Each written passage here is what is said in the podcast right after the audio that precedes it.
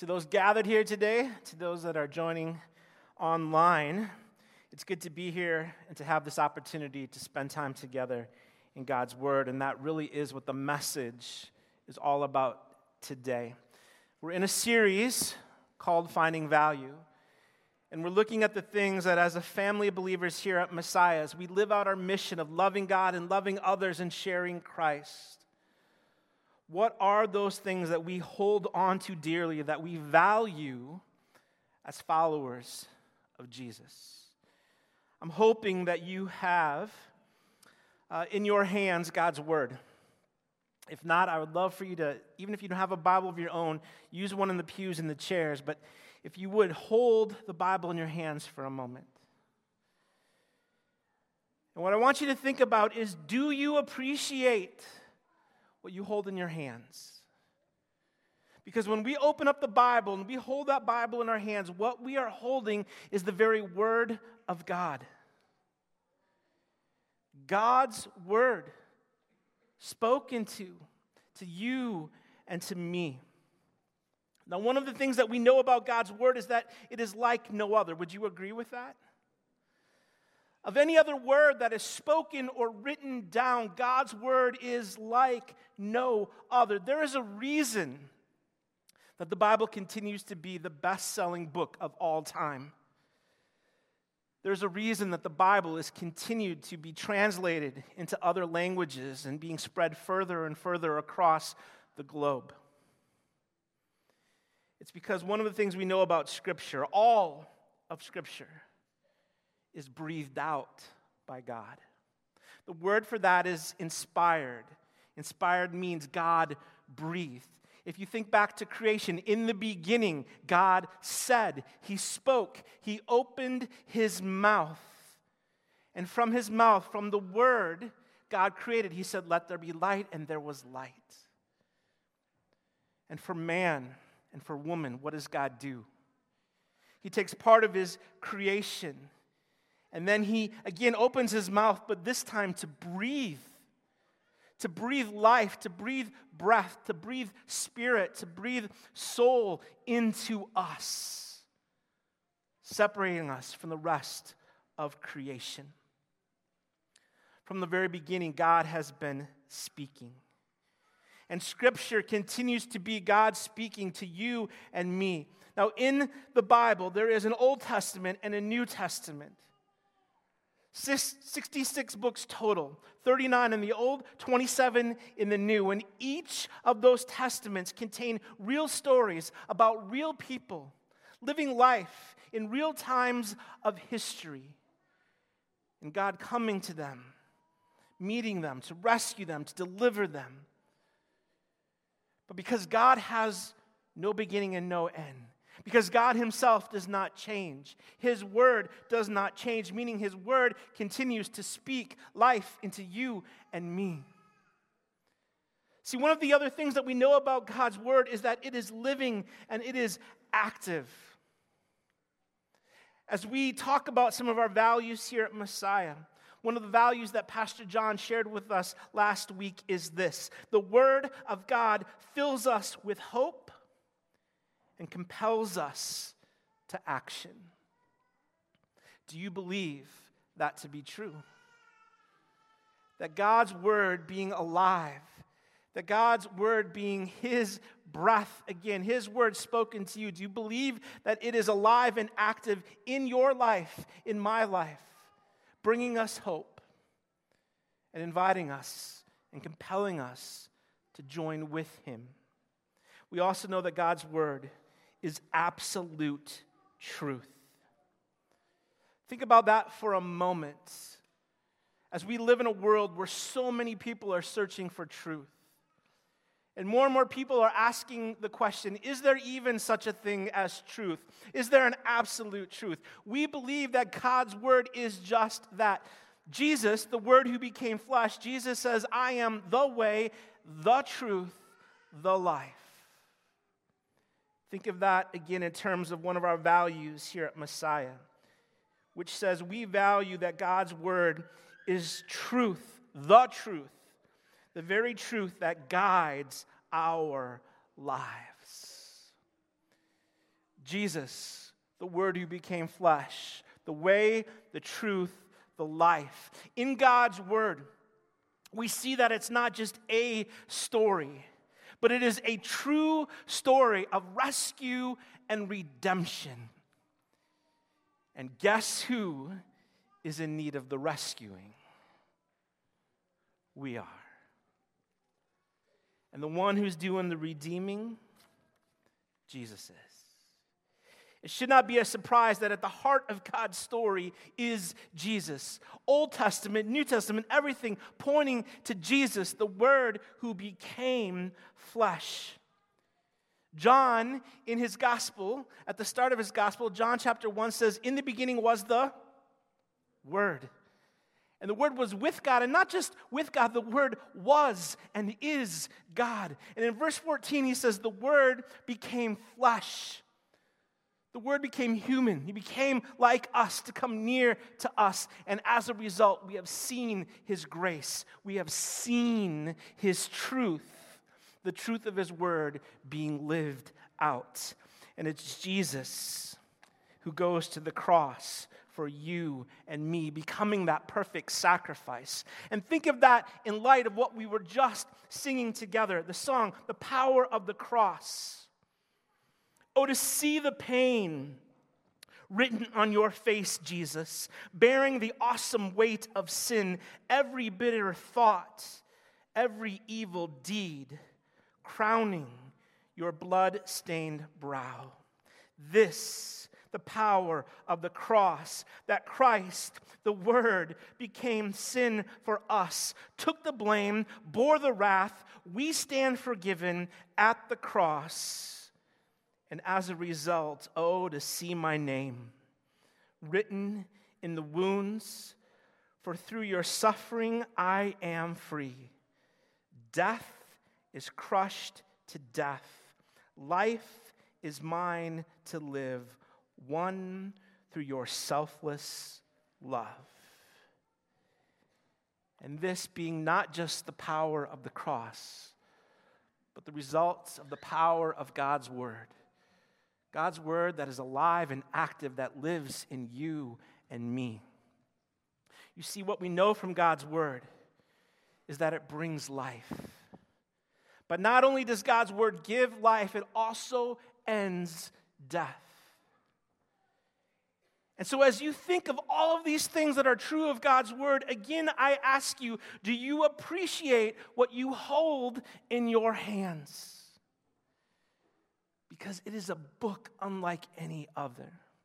More than just words on the page, it is the very breath of God, His word spoken to you and me.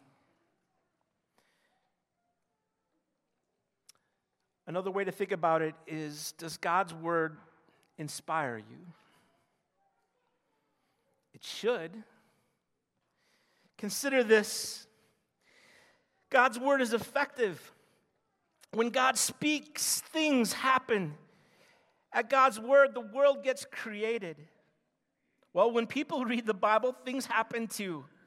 They see themselves in new ways. They find themselves forgiven and healed. They are driven to go and to do new things. If that doesn't inspire you, I don't know what does. God's word should inspire us.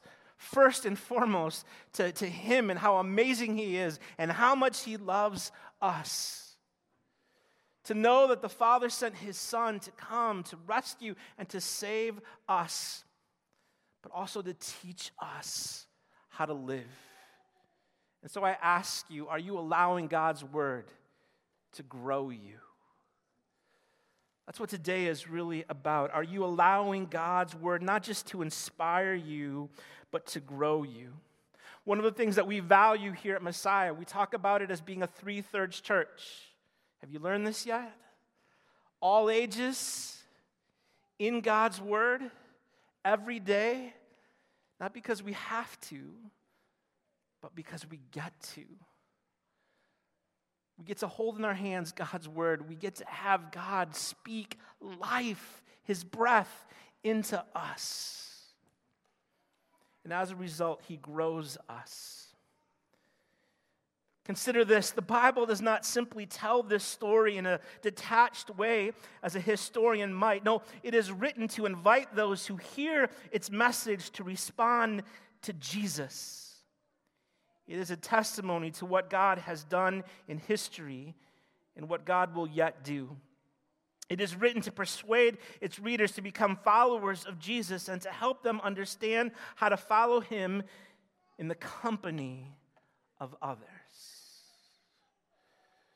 That's what God's word does is it grows in us as we dig roots growing deep, but also as we grow up and we grow out. You see, through God's word, we are first and foremost to know Him. And that's what we get to do in God's word. We get to know Him.